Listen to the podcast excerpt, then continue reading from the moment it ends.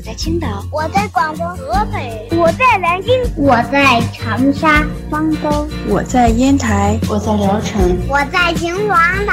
收听高个子叔叔讲故事，收听高个子叔叔讲故事，收听高个子叔叔讲故事，收听高个子叔叔讲故事哦。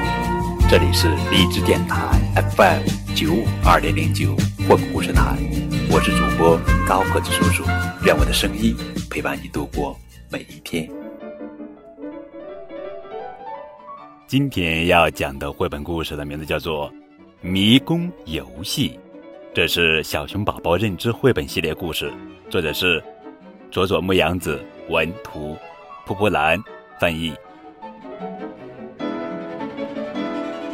小熊要去给好朋友们送信，小朋友们和小熊一起出发吧。先去小兔子家。再去小猫家，哦，不要走重复的路线哦。蚂蚁和鼹鼠也在等着他们的信呢。哎呀，一不小心到了妖怪的家，哦，被抓住就糟了，赶紧带着小熊离开吧。终于到了葫芦水塘，把信送给鸭子和青蛙吧。这次稍微有点难。不要走重复的路线哦，要经过鸭子和青蛙。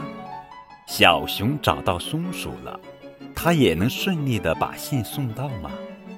不要走重复的路线哦，长有苹果的地方是走不通的哦。把信送给小老鼠和狐狸后，小熊就可以回家了。收到信的好朋友们都来到了小熊家。小熊的信上写着：“请来参加我的生日聚会，生日快乐，生日快乐，生日快乐，小熊。”